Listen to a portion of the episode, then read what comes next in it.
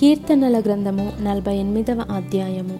మన దేవుని పట్టణమందు ఆయన పరిశుద్ధ పర్వతమందు ఎహోవా గొప్పవాడును బహు కీర్తనీయుడునై ఉన్నాడు ఉత్తర దిక్కున మహారాజు పట్టణమైన సియోను పర్వతము రమ్యమైన ఎత్తుగల చోట నుంచబడి సర్వభూమికి సంతోషకరముగా నున్నది.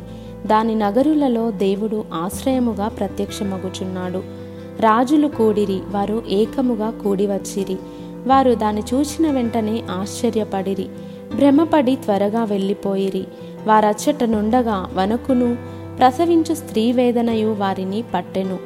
తూర్పు గాలిని లేపి తర్షీషు ఓడలను నీవు పగలగొట్టుచున్నావు.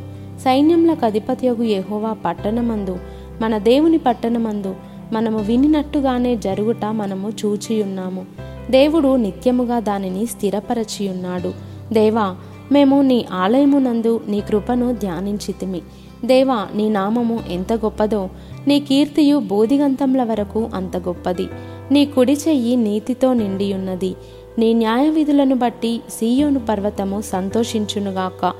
యూదా కుమార్తెలు ఆనందించుదురుగాక. ముందు రాబోవు తరములకు దాని వివరము మీరు చెప్పునట్లు సియోను చుట్టూ తిరుగుచు దాని చుట్టూ సంచరించుడి. దాని బురుజులను లెక్కించుడి. దాని ప్రాకారములను నిదానించి చూడుడి. దాని నగరులలో సంచరించి వాటిని చూడుడి. ఈ దేవుడు సదాకాలము మనకు దేవుడై ఉన్నాడు.